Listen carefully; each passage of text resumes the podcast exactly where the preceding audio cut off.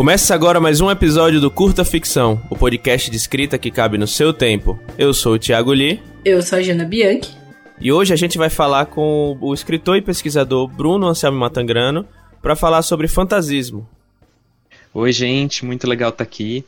Bom, recentemente, agora no, no mês de outubro aqui de 2019, houve algumas questões aí que nos fizeram pensar que seria legal a gente explicar para o público, né, para os ouvintes aqui do Curta Ficção, né, o que é o fantasismo, o que é o movimento literário, né, falar um pouco sobre essas questões para evitar que desinformação se espalhe, né. Então a gente achou bacana trazer esse ponto para cá.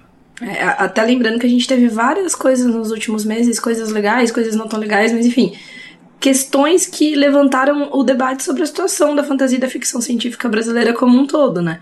Então acho que é o momento ideal. A gente, na verdade, faz algum tempo que a gente quer gravar com o Bruno sobre, sobre fantasismo, porque é uma coisa que a gente vem ouvindo falar mais e tal. Então, acho que seria um ótimo momento. E o Bruno, muito gentilmente, topou falar com a gente. Aí, Bruno, se apresenta para o pessoal, fala um pouco sobre você, sobre os seus trabalhos, sobre suas pesquisas, e aí a gente segue para o episódio. Bom, é, primeiro eu quero agradecer vocês, Li e Jana, pelo convite. É um prazer muito grande estar aqui. Vai ser muito legal poder ter esse espaço para falar do fantasismo. É, meu nome é Bruno Anselma Tangrano, eu sou pesquisador, defendi no começo do ano meu doutorado na USP em Letras, e junto com Enéas Tavares, é, da Universidade Federal de Santa Maria, a gente tem uma pesquisa que, é, que resultou numa exposição itinerante e num, num livro que chama o é, Fantástico Brasileiro, o Insólito Literário do Romantismo ao Fantasismo, no qual a gente mapeia toda toda ou toda que a gente teve acesso, toda a literatura fantástica brasileira que foi produzida desde a da, da independência, né, quando a gente considera que a literatura brasileira começou a se firmar como uma literatura nacional, até os dias de hoje, é, culminando no, no último capítulo com o que a gente chamou de fantasismo. Beleza, então assim, a gente vai começar a falar de fantasismo, mas uma coisa que eu acho legal falar é que o livro não é sobre fantasismo. Faz sentido falar isso? Fala, faz, faz. Porque é só as. Tipo, o livro tem 340 páginas, tem 8 sobre fantasia. Sobre fantasia, beleza. Vocês fazem meio que um revis, uma, uma revisão de, de, de, publicações e de. É, não só publicações, mas vocês falam de outras iniciativas também, né? De mídia e tal. É, da fantasia e da ficção científica, de tudo aquilo que. Eu acho que antes da gente falar de fantasismo, até, não sei se o Lee concorda, a gente poderia falar talvez do que é o insólito. Porque o título do livro é, né? O insólito Pode ser do que é o livro que é insólito, talvez, para separar mesmo do Isso, do acho movimento. que é legal. Bom, então já, já puxando aí no que a Jana falou, acho que seria legal, então, falar um pouco sobre o, o livro, né, o Fantástico Brasileiro, o insólito, insólito literário do romantismo ao fantasismo, e o, o, um pouco dessas definições, né, o que é o insólito, né, do que é que fala o livro, e antes de gente partir de, de vez pro, pro fantasismo. Então, é, o livro, ele é um, é um livro historiográfico, então a gente tentou compilar tudo que a gente achou sobre o Fantástico Brasileiro. Claro que a gente teve que fazer algumas, alguns recortes, porque é coisa demais. A gente se limitou a só obras em prosa, limitamos só uh, no que diz respeito ao contemporâneo, só autores publicados por editora, porque a gente pensou que enveredar pela cena independente era grande demais, merecia uhum. um estudo sozinho para isso, porque diariamente saem mil coisas na Amazon, fora iniciativas por Catarse ou produções totalmente independentes. O então, a gente não ia... da vida, né? É, exato, e a gente não ia ter como mesurar isso. Então, o, o livro faz esse percurso, começando no romantismo, passando pelos movimentos tradicionais que a gente conhece, realismo, simbolismo, modernismo, e vendo o que tem de fantástico nesses movimentos, até chegar à cena contemporânea, que daí a gente dividiu por é, subcategorias é, de gênero, como fantasia urbana, alta fantasia, steampunk, etc., ou temáticas como folclore. E, pro fim, no fim, a gente também analisou a cena contemporânea. Então, as revistas literárias, é, iniciativas como, como curta ficção, de podcasts e canais literários, comentando um pouco como mudou a forma como o Fantástico vem sendo visto e consumido desde o eh, do começo da literatura brasileira, né? E como hoje, sobretudo é, no, no, século XXI e a partir dos anos 2000, 2000 é, aliás, 2010, 2015, o como teve um boom nessa área. É, para nortear essa, essa, essa, discussão toda, lembrando que o livro ele é historiográfico, então não é um livro crítico propriamente dito. A gente não faz análise dos livros, a gente não está julgando qualidade ou mérito literário. A gente compilou o que em algum momento, por algum motivo, teve importância, seja pela qualidade literária, por ter ganho prêmio, por ser muito estudado, ou por ser muito lido, ou por ter vendido muito, uhum. ou por ter impactado é, leitores e escritores futuros. Então, é um, um, um trabalho que se pretende bem é, de catálogo mesmo, de catalogação. Então, é, posso dizer que tem livros que eu não gosto tanto e que entraram, uhum. mas porque tem o seu mérito, enfim, não cabia fazer isso. E para nortear essa discussão, a gente usou o conceito de insólito. O conceito de insólito não é uma invenção nossa, não é uma proposta nossa. É um conceito que já é bem consolidado na academia brasileira, mas também em alguns países da América Latina e inclusive por alguns e também é usado inclusive por alguns pesquisadores da, de Portugal e Espanha. E foi criado mais ou menos tem uns 20 anos e difundido pelo grupo Vertentes do Insólito Ficcional, que é um grupo de pesquisa que imagino eu que hoje tem uns 60 pesquisadores da UERJ, mas os pesquisadores são do Brasil todo, e, e que diz o seguinte: o que, que é um insólito ficcional? Bom, um dos problemas de estudar fantástico é que a gente pensa, o que, que é o fantástico? É, pode parecer simples, porque a gente tem uma ideia corrente do que o fantástico é o que não é real, o que não é realista é fantástico, beleza. Só que havia muitas teorias que tentavam dizer criticamente o que é o fantástico e cada uma apontava para um lado. Uhum. Então, a, é, o fantástico, como foi pensado no século XIX, porque ele é uma teoria bem antiga, não incluía nem a ficção científica nem a fantasia. O fantástico era só as narrativas sobrenaturais, de horror sobrenatural. É, só que o fantástico foi mudando e novas vertentes, novos gêneros foram surgindo. E alguns consideram que são também fantástico, que a fantasia, a ficção científica, e daí as subdivisões desses, como steampunk, distopia ou fantasia urbana e, e, e fantasia épica, são também fantástico. E outros diziam que não. E daí você tem coisas como literatura absurda, como Kafka, ou realismo mágico é, latino-americano, ou realismo animista, é, que, que é, é um, um, um, gênero de alguns países africanos, tudo isso é fantástico? E dada a controvérsia do termo e também a hierarquia que era feita com essas, com essas categorias, por exemplo, tem gente que considera que o realismo mágico é mais literatura, entre muitas aspas, uhum. do que a fantasia, que é um, um gênero mais popular. E isso é problemático, porque o objetivo de quem quer defender o fantástico ou o insólito é defender a importância dessas manifestações artísticas por seu impacto cultural e por seu impacto artístico, independentemente de ser mais cult, entre aspas, ou mais eh, popular. Então, a ideia de insólito é pôr tudo isso no mesmo balaio, é, entender todas essas categorias como categorias não realistas ou não miméticas, que não, não imitam a vida real e propõem realidades outras, a partir de um único conceito, que é o insólito. Então, tudo isso é insólito. Claro que as outras categorias, as outras divisões continuam existindo, mas quando você quer entender tudo globalmente como oposição a uma literatura que é realista, é, mimética, então você tem o conceito de insólito. Então, para a gente defender o que, que entrava ou não no livro, a gente pensava, isso é ou não é insólito. E é por isso que autores que não na, tradicionalmente são pensados como fantástico, como é, Guimarães Rosa, é, Lígia Fagundes Telles, ou outros autores que são do nosso cânone, entram no livro lado a lado com autores que não são tradicionalmente do cânone, como Humberto de Campos, que é um autor pulp do começo do século XX, que hoje em dia é totalmente esquecido. E a gente quis mostrar como todos eles tiveram uma importância é, para a história do fantástico e a história do insólito. Beleza. Há duas coisas que me vieram à mente aqui, enquanto você falava. Uma delas é que eu acho legal você pontuar no tempo até onde foi essa revisão historiográfica, porque eu acho que é. A gente tá agora em outubro de 2019, né? Mas esse livro já saiu no ano passado, na Odisseia Fantástica, e a pesquisa, obviamente, terminou antes, porque né, tem todos os processos do livro. Então, acho que até quando foi isso? Só pra colocar, porque assim, a gente pode questionar de repente. Ah, por que, que no livro não tem X, obra tal? Porque não tinha saído ainda, né? Se a gente souber certinho qual é o tempo. Exatamente. O livro saiu em, eh, no meio de 2018 a gente terminou, a, a entregou para a editora no fim de 2017. Só que a pesquisa já estava terminada muito antes. A gente só acrescentou uma coisinha ou outra no fim de 2017 para fechar mesmo, como a Ordem Vermelha do Felipe Castilho, uhum. Porque a gente achou que era um, um, livro que teve um impacto cultural muito grande e muito imediato.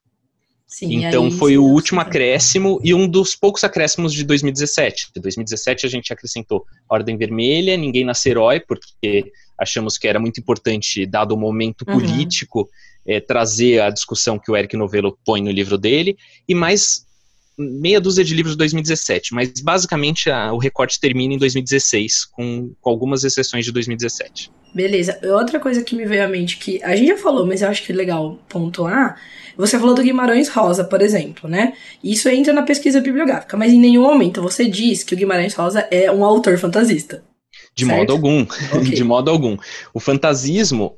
No, quando, porque tem que entender uma coisa: o fantasismo é uma proposta ainda em progresso, uhum. ainda sendo construída.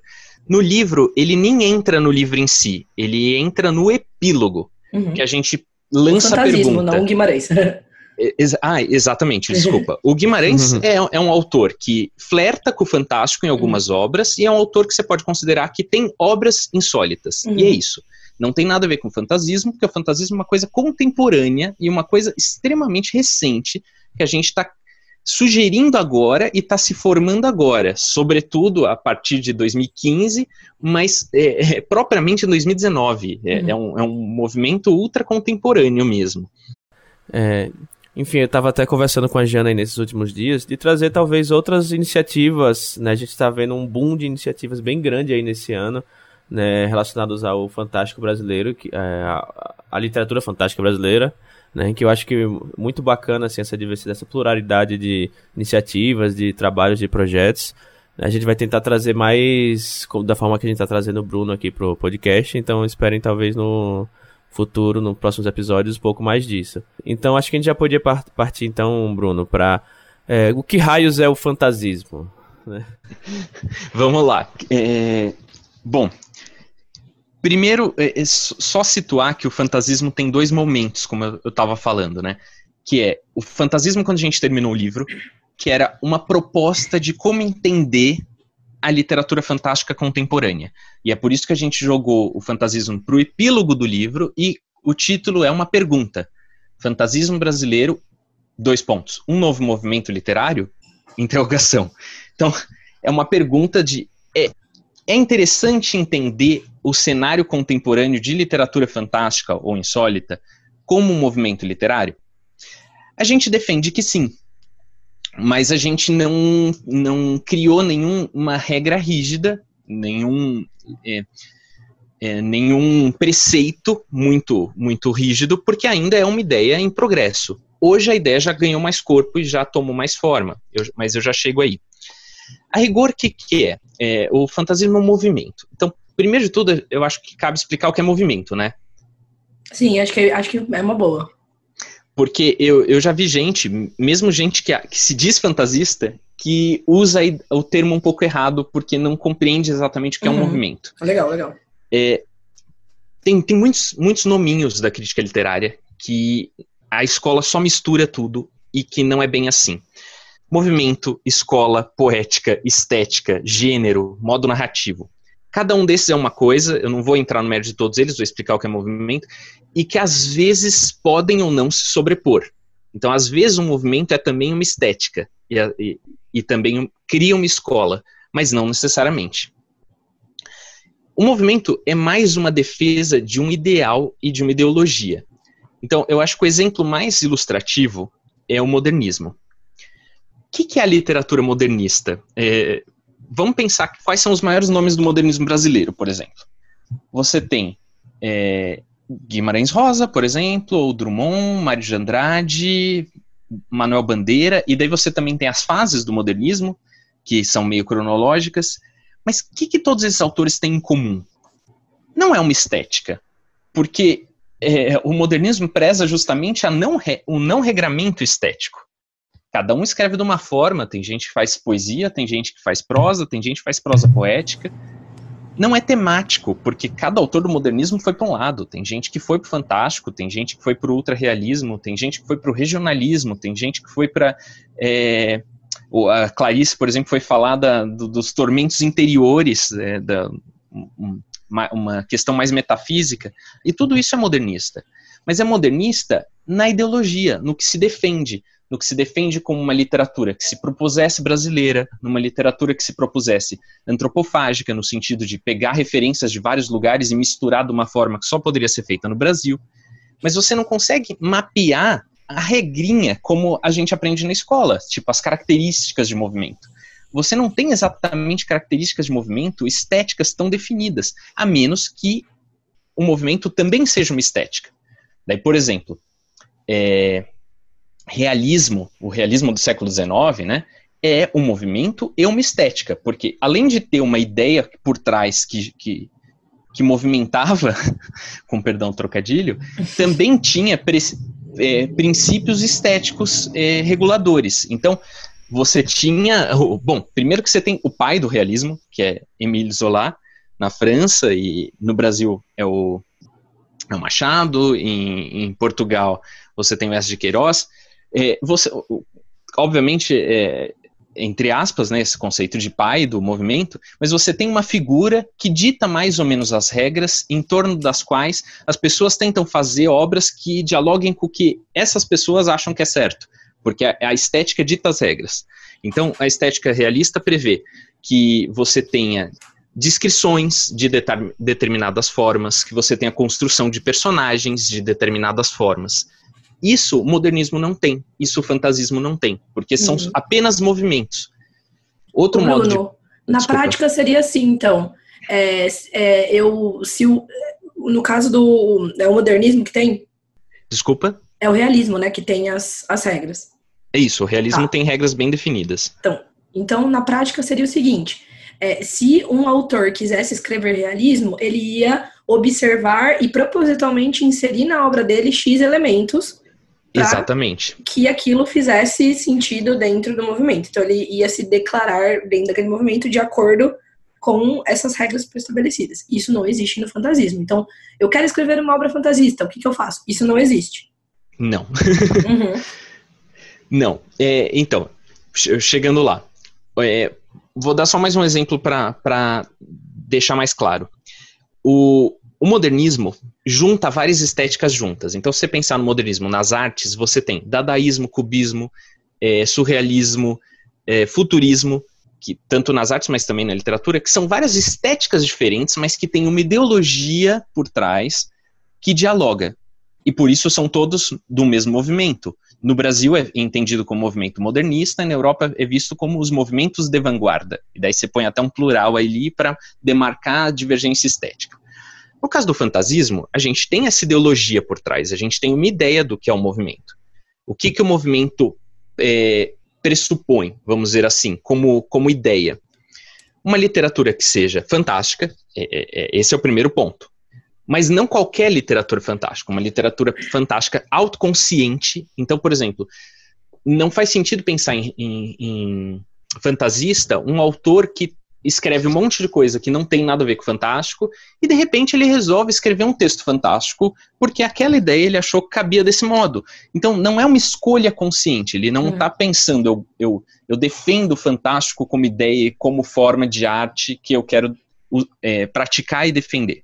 Então esse é um primeiro ponto. É você. Isso para definir um autor fantasista, vamos dizer assim. Isso, para definir um uhum. autor fantasista. Então, é essa, auto, é essa escolha e autoconsciência uhum de, de fazer obras fantásticas ou insólitas.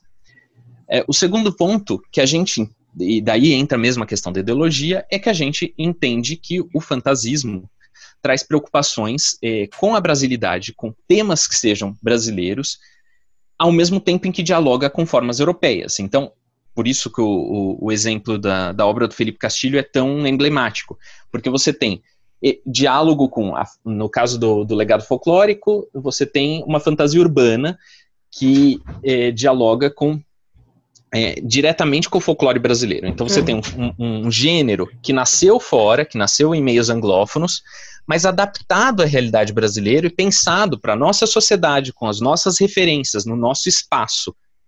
E a gente entende que uma obra essencialmente fantasista, ela vai conseguir fazer esse trânsito, essa é, antropofagia, para usar o termo do modernismo, de você pegar gêneros ou, ou elementos de fora, não necessariamente, mas em, em geral, quase todos os, os é, gêneros fantásticos nasceram fora, e adaptá-los para a nossa realidade, para os nossos temas, para o nosso cotidiano, para o nosso espaço.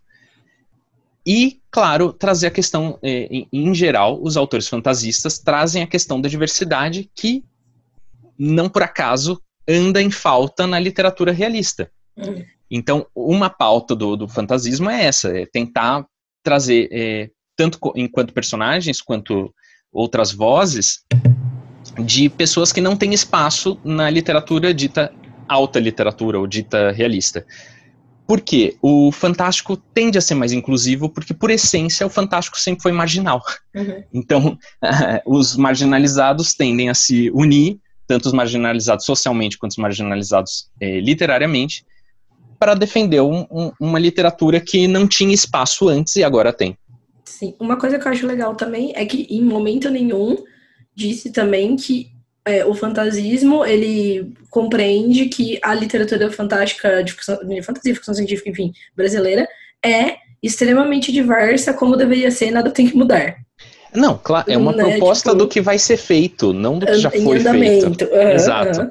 Exato. Até porque, conforme a gente está discutindo aqui desde o começo, é um movimento que está começando agora, né? A ideia é que exista essa preocupação. Então, Exato. E, e, aí que entra também uma questão que é as pessoas confundirem a proposta do livro com o movimento em si. O livro, como é uma coisa teórica, como é um estudo acadêmico, a gente mapeou a cena contemporânea e identificou que parecia estar surgindo um hum. movimento a partir de uma mudança de mercado, de uma mudança de recepção, de uma mudança é, acadêmica mesmo, ou seja, você tem é, professores e pesquisadores é, estudando cada vez mais Fantástico, criando uhum. grupos de Fantástico, você tem grupos que estudam Fantástico hoje no Brasil, em todas as regiões.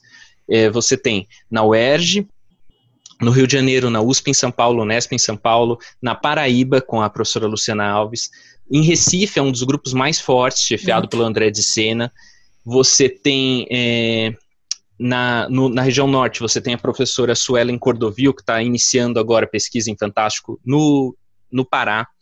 Você tem no centro-oeste gente estudando é, na Universidade de Brasília, você tem gente estudando no Mato Grosso do Sul, que tem um grupo forte lá. É, em Minas tem na UFMG e na Universidade Federal de Uberlândia. Você tem no Pará, é, no Paraná, desculpa, tanto na UFPR quanto na UTFPR, você tem, enfim, isso só para tentar mapear um pouco o que, que é, é o Fantástico hoje, né, uhum. no campo acadêmico. No campo editorial, nem preciso falar, surgiram um monte de editoras, um monte de iniciativas independentes, editoras independentes, ou própria, o próprio Catarse, que hoje é uma ferramenta que, que não pode ser ignorada uhum. e que torna tudo possível. Então, no livro, a gente viu essas coisas todas surgindo nessas três instâncias. É o surgimento de uma crítica especializada, de um mercado especializado, de um leitor especializado, e entendemos que isso parecia um, um nascer de um movimento, como a gente entende historiograficamente. Agora, isso é uma coisa, isso é o livro, isso é a parte, eh, o que a gente entendia do movimento em 2017, quando o livro foi entregue para a editora. A partir disso, a gente lançou a ideia. Eu falo a gente, eu e a Anés que escreveu o livro comigo, mas também é, Felipe Castilho, Eric Novelo e Carol Kiovato, que são três escritores que desde o começo, quando a gente quando eu eu criei o conceito de fantasismo e apresentei como uma possível ideia, eles compraram a ideia e começaram a já se declarar fantasistas. Então começou por aí.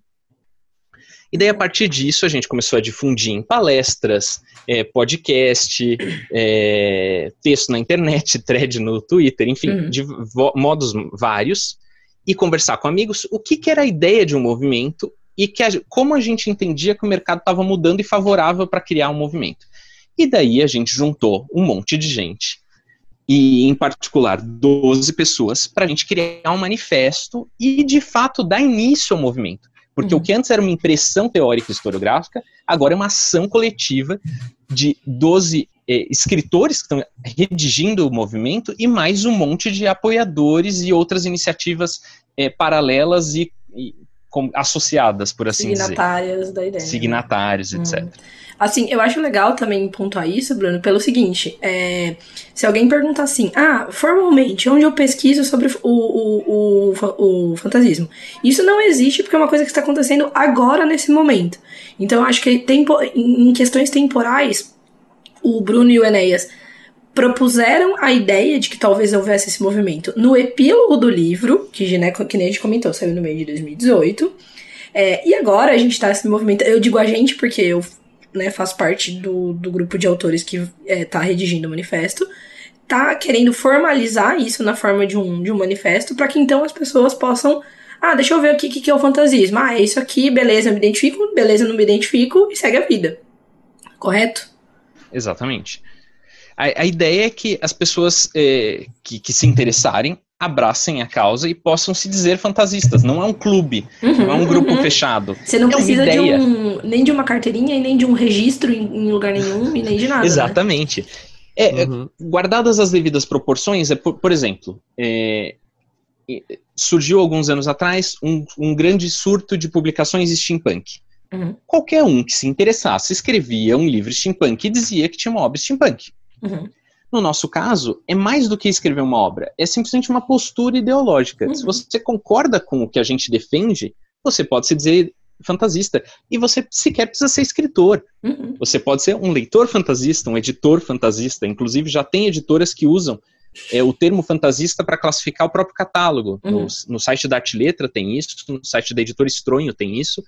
E não está no site, mas o, Arthur Davec também já disse que ele publica autores fantasistas, já disse em vários contextos. Então você já tem. É, é, é uma tomada de posição. Uhum.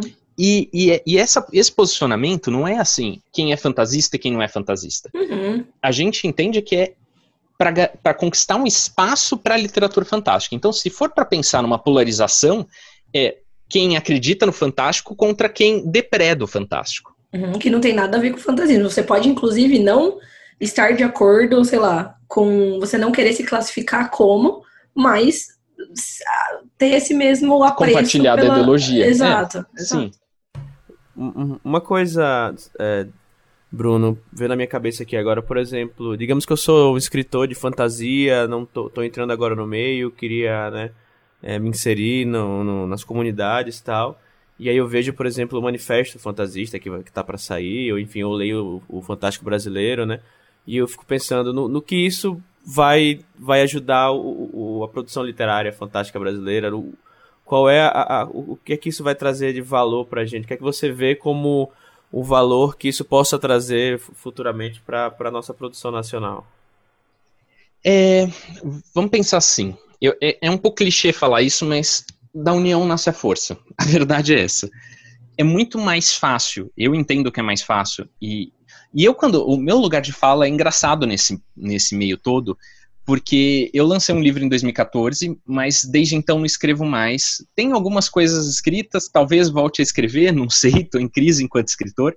Então eu apoio muito mais como um agitador cultural e um pesquisador que está interessado em entender as transformações da literatura fantástica contemporânea.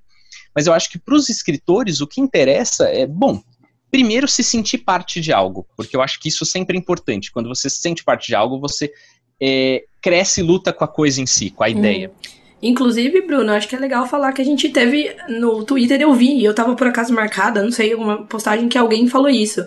É, ah, nossa, puta, tô muito feliz porque agora eu posso entender, assim, eu, o que eu escrevo pertence a alguma coisa. Foi alguma coisa assim, né? Acho que você Teve uma Sim, foi. Teve, teve um tweet que uma pessoa, uma pessoa me respondeu. É, e foi muito legal, porque ele falou: eu, eu nunca entendi direito qual era o meu lugar a, a, no, no, mercado. Porque eu não escrevo literatura é, ultra erudita para dizer que eu escrevo alta literatura, mas eu também não vejo que eu escrevo só literatura pop. E no caso ele estava polarizando essas duas coisas. Ele falou: e no fantasismo eu percebo que eu não preciso é, pensar numa, numa coisa popular, numa coisa erudita. Eu escrevo fantástico, e daí se um texto pender mais para um lado ou para o outro, não importa, porque uhum. o que você está defendendo é o fantástico em si como forma de contar histórias. Bom, então, Bruno, acho que a gente falou bastante aqui sobre. Você, quer dizer, você falou bastante sobre o fantasismo em si, já deu uma, uma conceituada legal, né? E tem, dentro do, do que você aborda no livro, do que você a, tem abordado, que você pretende abordar no, no vocês pretendem abordar no manifesto também, é, tem algum ponto, ou pontos em específico que você gostaria de deixar mais claro, assim, para para mesmo consolidar na, na, na, mente das pessoas o que é a proposta, né? O, o, enfim, evitar a desinformação assim no geral. Claro. É, então, eu volto a frisar na diferença dos projetos entre o livro, que é um projeto acadêmico, e o movimento fantasista, em, é, nascido do manifesto, dessa união desse monte de gente, que é uma ação cultural.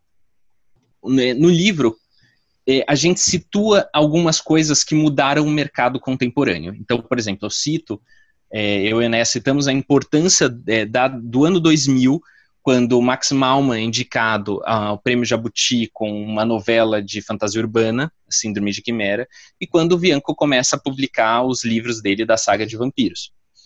Isso é um marco no sentido de que o mercado muda a partir desse ano, não só por causa desses dois nomes, mas também por causa desses dois nomes e vários outros nomes surgem. Dentre aqueles que são mais falados, como o Espólio Dracon e a Carolina Munhoz, que são mais famosinhos e tal.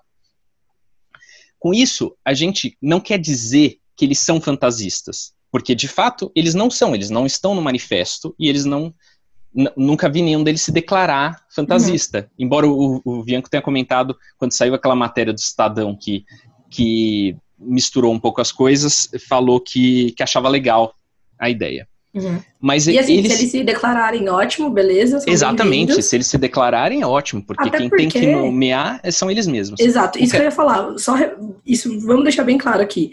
A gente nunca vai falar, ah, fulano é fantasista, Beltrano é fantasista, né? A ideia é que. Não, nós não. Nós, enquanto movimento, não. Uhum.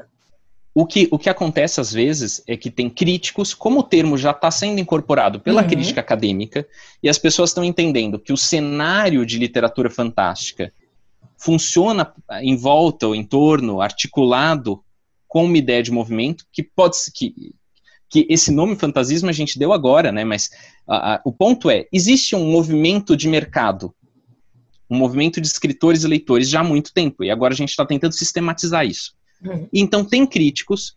Quando a gente lançou a ideia, a gente estava pensando em chamar quem publica nessa época como fantasista. E tem crítico que diz assim, mas isso não quer dizer que é signatário do uhum. manifesto ou que eh, faz eh, integre de fato o movimento. Porque a crítica funciona como uma coisa diferente, é, a parte do mercado. E um dos, das minhas ações, uma das coisas que eu e o Enéas estamos tentando fazer é criar pontes entre o mercado, entre o leitor, entre os escritores, né, que fazem parte do mercado, e a crítica especializada da academia. Porque a crítica fica muito fechada em si mesma, sempre foi assim. É, a crítica é, fala com ela mesma sobre o que está acontecendo. E as pessoas que estão sendo comentadas como atores desse, dessa cena contemporânea não necessariamente têm acesso. E, e, é engraçado, porque o acesso é todo público e gratuito e aberto, né? Tudo que a pesquisa no Brasil ela é muito democrática, muito mais democrática do que a maior parte dos países. Tudo que é produzido em termos de ciência no Brasil, é, em forma de tese, livro, é, li, livro não, é, livro depende de editoras, né? Mas em forma de tese, dissertação e artigo, está disponível gratuitamente na internet, nos portais das universidades. Só que não necessariamente as pessoas sabem chegar a isso, sabem que isso existe. Então, uma das coisas que a gente tem feito, e não só eu e Enéas, mas outros pesquisadores que também é, dialogam com o mercado, como a Ana Rush, o, a própria Carol Kiovato, é, o, o, grupo da Fantástica 451, de modo geral, quase todos ali são escritores e pesquisadores, é fazer essa ponte, fazer textos de divulgação científica. Então, por exemplo, o próprio livro Fantástico Brasileiro é um texto de divulgação científica. Ele não é tão tecnicista quanto seria se fosse uma tese, por exemplo. A ideia é que pessoas que não são acadêmicos leiam e consigam entender como que está funcionando a visão acadêmica disso. Isso é uma coisa, e é, é, apesar da gente querer o diálogo, não, não significa que vai ser tratado da mesma forma pelo mercado, pelos escritores, pelos leitores e pela academia. Uhum. A gente tem que tentar unir as pontas, mas isso ainda tem chão uhum. para que todo mundo fale a mesma língua. Né? Sim, eu tenho uma última, quer dizer, não sei se é a última, mas assim, a minha, da minha parte, é, questão que é a seguinte: é, a gente é, admite, todo mundo, a gente sempre fala isso aqui várias vezes no Curta Ficção, que o mercado de literatura, e por consequência o mercado de literatura é, de fantasia, de ficção científica, enfim, é um mercado majoritariamente homem branco, cis, hétero, né? Isso não questionamos de nenhuma forma. É, o movimento, ele foi criado por uma série de pessoas. O, é, o movimento foi criado, não. Vou reformular pra ele. O movimento foi proposto inicialmente por dois homens brancos, Bruno e Enéas, por conta de serem os autores do livro, né? E depois de conversas, a gente reuniu um grupo de pessoas que compreende também outras pessoas para redigir o manifesto, né? Mulheres, eu, por exemplo, é, pessoas não brancas, por exemplo, o Jim, e outras pessoas. É, mas eu queria só e reforçar... Nem todos os héteros. Nem todos os héteros, exato. Nem eu só cis. queria... Nem cis, exato. E pessoas também de fora do eixo Rio-São Paulo, como por exemplo o Ian. É, a gente, aí eu só queria deixar aqui, claro, como a gente sabe que o, a, o que vai se enquadrar dentro do fantasismo inicialmente é majoritariamente branco, hétero, homem cis, embora não só, óbvio, como a gente vem falando desde sempre que as coisas estão melhorando, porque essa é a condição do mercado, né? Mas a gente faz questão de, de brigar pela diversidade a partir de então e, e não só como movimento, e como. No meu caso. Exato, exato. No meu caso, como uma pessoa que tem interesse em, em ver obras de outros tipos de pessoas, em publicar na Mafagafa outro, obras de outros tipos de pessoas, né? Então eu acho que é legal, de repente, fazer isso, porque justamente é reforçar esse lance de que o fantasismo não é um grupo de pessoas determinadas, é quem se enquadra, é quem é, quer fazer, e assim, é interesse de todo mundo que existam obras escritas por pessoas não brancas, por pessoas não héteros e, e, e por mulheres, enfim, é, de diversos gêneros e que se enquadram ou não no fantasismo como um, tipo, ah, tô aqui assinando, sabe? Eu acho que, que cabe a gente falar, por exemplo, de ações é, independentes do, do, Vamos chamar do, do, do, grupo de redação do manifesto, uhum. né? Como o coletivo fantasista. Coletivo Fantasista é uma ação que surge uhum. só de autores independentes, editoras independentes, gente que vem com uma outra proposta e que apresenta uma outra visão de mercado, mas que dialoga com a ideia de fantasismo pela ideologia, pela defesa dessa brasilidade, pela defesa dessa maior igualdade ou diversidade nos textos e entre os produtores de texto. E é uma ação que surgiu é, espontaneamente como algo novo e que dialoga com o movimento, sendo dentro do movimento e outra coisa ao mesmo tempo. Mas com, com isso eu quero dizer, a Jana vai explicar melhor o que é uhum. o, o, coletivo, porque ela é, o, é, a única pessoa dos 12 eh, redatores do manifesto que também está no coletivo. Uhum. Que é, é formado acho... por mais um monte de gente, né? Não, sim, eu acho, achei um ótimo ponto. Deixa eu é... só, só falar perdão, uma coisinha. Perdão, perdão. Que o que eu acho legal do coletivo é que ele surgiu de forma completamente espontânea. Quando eu soube, ele já existia. E eu só achei incrível. E eu espero que outras coisas assim surjam. Eu já sei de gente se articulando em outros estados Brasil afora para fazer, não, não coletivo fantasista, não precisa ter esse nome, mas para fazer outros grupos de discussão, grupos de escrita, é, com esse mesmo objetivo. Então, a ideia é que o fantasismo se espalhe, que as pessoas não tenham vergonha de se dizerem autores de literatura fantástica, que crie-se uma rede de apoio e uma rede de leitura, porque também é um modo da gente conhecer quem está produzindo. Uhum.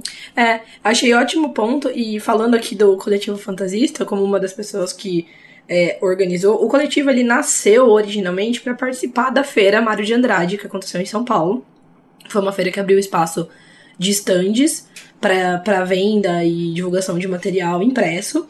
E o Ângelo do Tempos Fantásticos, o Ângelo o João, né, do, que são as cabeças aí do Tempos Fantásticos, é, propuseram pegar uma, uma banca e eles pensaram, pô, acho que só o Tempos Fantásticos ia ser pouca coisa para um espaço tão legal.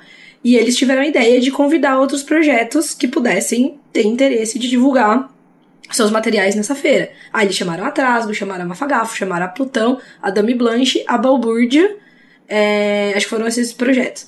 E falaram: Ó, oh, pessoal, vocês querem, além do Tempos Fantásticos, aqui participar dessa feira? Pô, queremos. A, a Trasgo tem zine, a Mafagafo tem, tem é, adesivo, a Balbúrdia tá com pôster, porque tá começando agora, seria legal falar, né, do que, que é o projeto. A Dame Blanche tem os marcadores, a Ana e o Ângelo estavam com materiais independentes lá também. Ah, vamos fazer? Vamos fazer, beleza, vamos fazer um coletivo.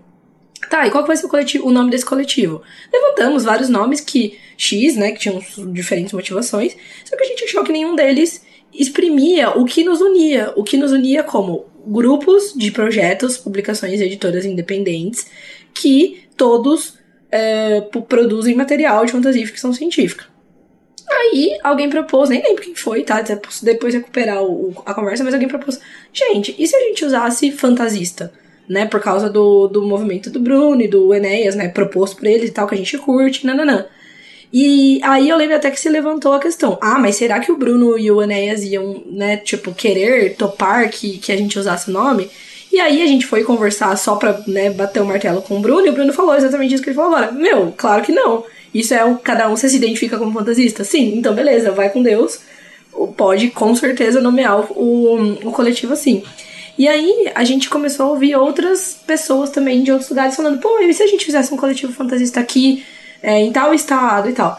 E aí até o pessoal veio falar com a gente, ah, podemos fazer um coletivo. E aí a gente falou, tipo, repassou o negócio do Bruno. Cara, Sim, ah, vocês quiserem criar, vamos supor, coletivo fantasista de Recife, meu, beleza, vocês estão. Assim, não, não, ninguém exige nenhuma associação com o coletivo fantasista que a gente criou esse nome, que talvez a gente tenha sido. É, tipo, megalomaníaco, pra, porque pode parecer de que, né, que só esse coletivo é fantasista, mas enfim, seria de repente o coletivo fantasista da Mario, sei lá, qualquer coisa assim pode criar também outros coletivos que, se, que, que, que estão de acordo com esses preceitos e que vão chamar coletivo, sei lá, chumbrega. Enfim, cada um pode criar e não tem nada a ver com, com uma coisa formal, né?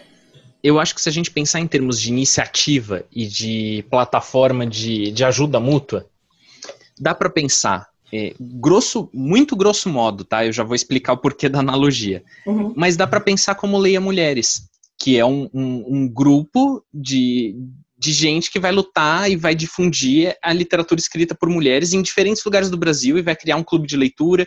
A gente não está criando clube de leitura, mas eu digo como uma ideia que vai pipocando em vários lugares em, em, defesa de um ideal, porque em última instância o que une o Leia Mulheres é vamos ler autoras mulheres e no, em última instância o que une o fantasismo é vamos ler autores fantásticos nacionais que escrevam sobre o Brasil.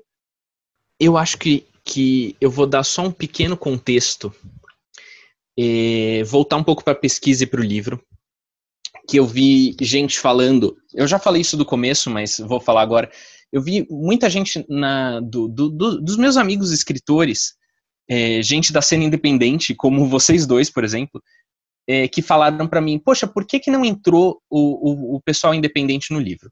E eu dei aquela justificativa no começo, que, em relação ao tamanho do livro, a quantidade de gente e, e também a como mapear tudo isso. Isso é verdade, é o principal motivo.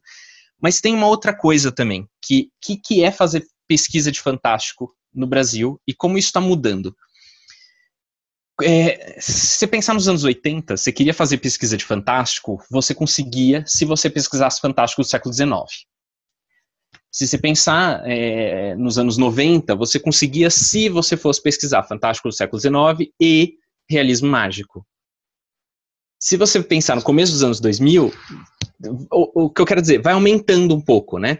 Daí, hoje, pesquisar literatura fantástica, qual o espaço que tem na universidade? Por exemplo, fantasia, a coisa de cinco anos não tinha espaço. A gente está construindo um espaço para fantasia. Então, o é, é, que, que eu quero dizer? A gente está é, se infiltrando na academia e ampliando os espaços, mas você não consegue ir de uma vez. Então, por exemplo, é, hoje você já tem teses sobre afrofuturismo, porque você já tem livros de editoras com afrofuturismo.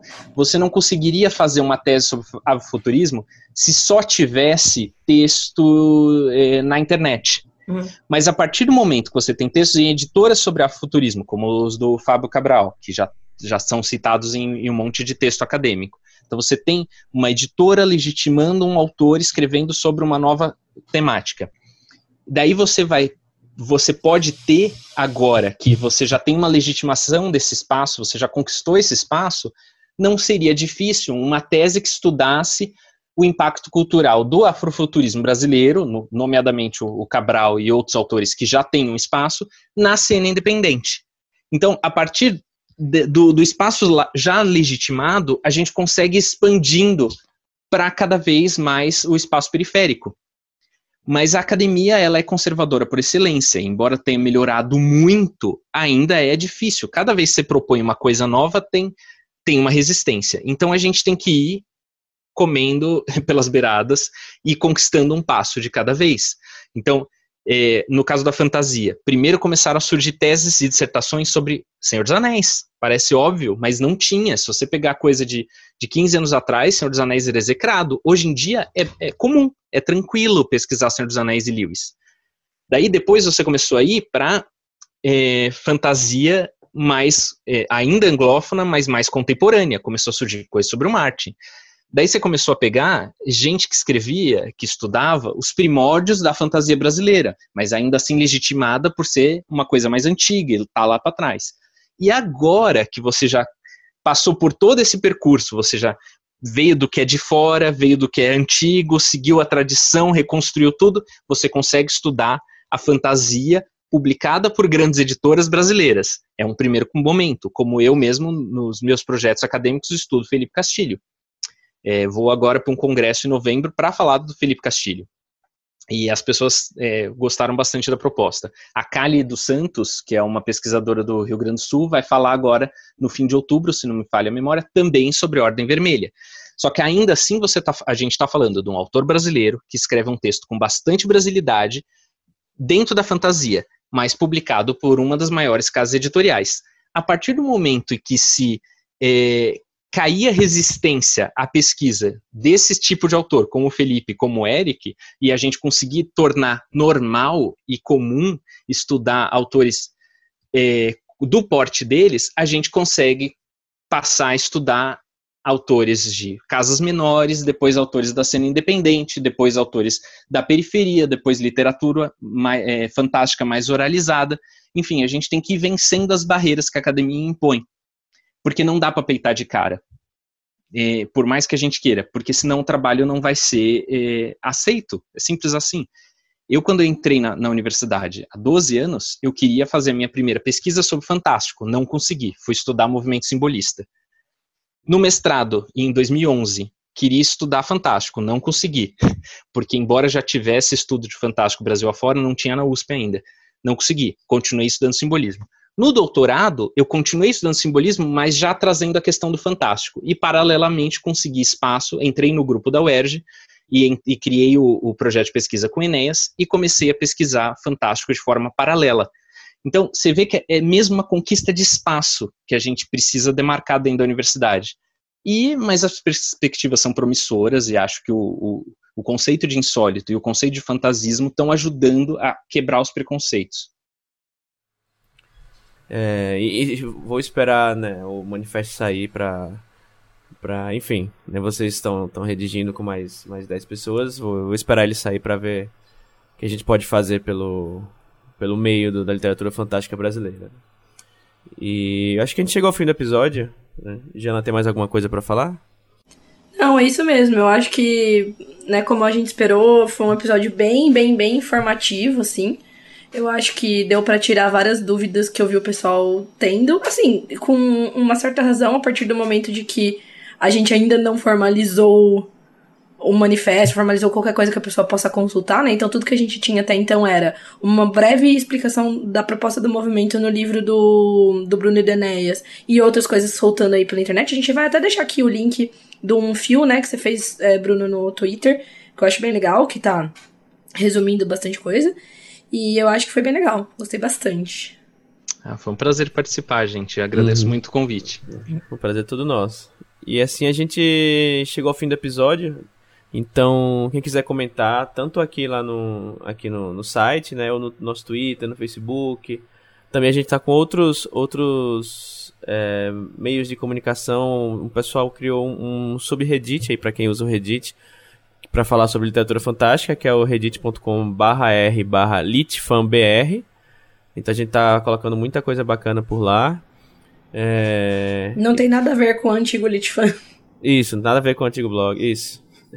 É, foi apenas uma coincidência de nomes, né? É, daí a gente só pensou de, nisso depois. Uhum.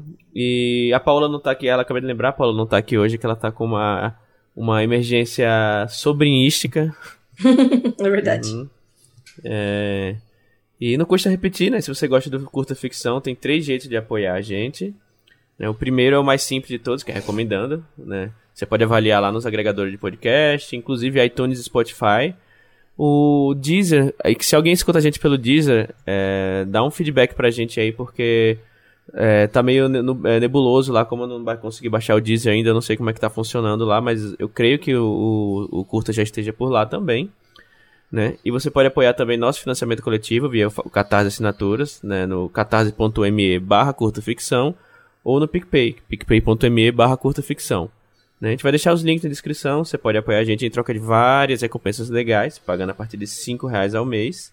Né? E a gente queria fazer um agradecimento especial e nominal para os apoiadores do nível novela em diante. Vou falar, tá?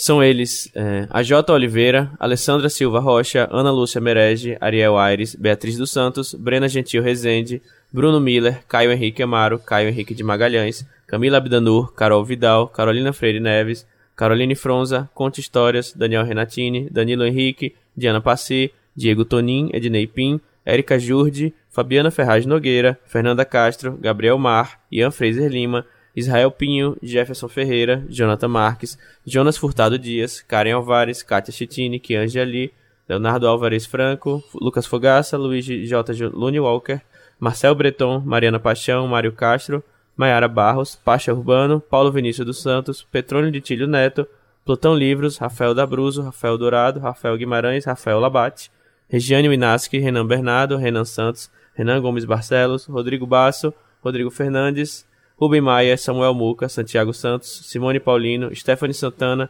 Thaís Messora, Thales Freitas, Tiago Ambrosio, Tom Borges e Vilto Reis. Uf! É muita coisa. Obrigada, gente. A gente teve uns apoiadores novos aí essa semana. Obrigada a todo mundo, até que não foi citado aqui por conta da, do, do nível do apoio. E, bom, agora acho que a gente pode ir para os jabás, né? Bruno, começa falando você, suas redes, onde as pessoas podem te encontrar, onde as pessoas podem encontrar o seu livro, os serviços que você eventualmente presta. Pode falar tudo aí, que depois a gente também deixa os links todos que você mencionar é, linkados aqui. Bom, é, minhas redes sociais, é, eu só tenho Twitter e Facebook. É Bruno Anselmo Matangrano nos dois, é arroba Bruno Matangrano no Twitter. Não é difícil de, de achar, porque meu nome é esquisito, então só tem eu com esse nome. É, o meu livro está disponível é, na Amazon, tá lá tanto em e-book quanto impresso. Não só o, o, o livro teórico, né, mas também o, o livro de contos. E também tá na Martins Fontes, é, no, no, mas cá entre nós, no site da própria editora, Arte Letra, o, o Fantástico Brasileiro está com um belo desconto. Então, se alguém quiser, eu recomendo compre direto com a editora. E acho que é isso. E quanto ao meu jabá, bom, todo mundo tá cansado de ouvir aqui, né? O Homem Vazio lá na Amazon, tanto versão física como versão digital. Né? Podem me achar também na, no Twitter por arroba Thiago Euli e no Instagram também arroba Thiago Euli. Né, eu tô no é, Facebook é o que eu tenho a ver. Mas tô lá também se alguém quiser me procurar. E acho que é isso. Beleza, e passando pros meus jabás também, vocês já estão mais do que é, carecas de saber. Lobo de Rua em todas as livrarias de e-books. Todas as minhas outras obras, outros contos e outros projetos estão em janabianchi.com.br. Eu queria fazer dois avisos aqui pontuais relacionados a Mafagafo. O primeiro é que a Faísca ainda está aberta para submissões até dia 31 de outubro. Então, se você tem textos de 300 a mil palavras de fantasia e de ficção científica, entra lá no site mafagaforevista.com.br, vai na parte ali da Faísca e dá uma olhada como que você pode fazer para submeter. E a gente também abriu é, um edital de submissão de portfólios de artistas, porque a gente vai é, selecionar alguns artistas para que na terceira temporada da Mafagafo, que vai começar é, no começo do ano que vem, a gente tenha ilustrações para os contos. Então, quem está cuidando desse processo é o Daniel Lameira e a Giovanna Cianelli. O Daniel é um dos editores da Mafagafo, dessa edição, é, mas também ele trabalha muito com a parte de arte, seleção de artistas e de capas para várias editoras para as quais ele já, traba já trabalhou ou trabalha. E a Giovanna, ela é ilustradora, ela é, é capista, ela também foi a capista da temporada 2 da Mafagafo, né? Então vocês lembram aí daquelas capas mais pulp, foi a gente que fez. Eles estão selecionando. Tá tudo explicadinho também em. Entra lá no submiss é, mafagafrevista.com.br barra submissões arte, é, se eu não me engano. E manda lá, a gente não tá exigindo artes específicas para esse edital, porque né, a gente nem sabe o que cada editor vai editar. Então a gente só tá pedindo para mandar uma pequena apresentação, os portfólios e tudo mais. Então é isso. Esse foi mais um episódio do Curta Ficção, o podcast de escrita que cabe no seu tempo. Eu sou o Thiago Lee. Eu sou a Jana Bianchi. E a gente volta com mais um episódio daqui a duas semanas. É, tchau e muito obrigado, Bruno. Obrigado vocês, gente. Foi um prazer. Tchau, tchau, gente. Tchau, tchau. Tchau, tchau.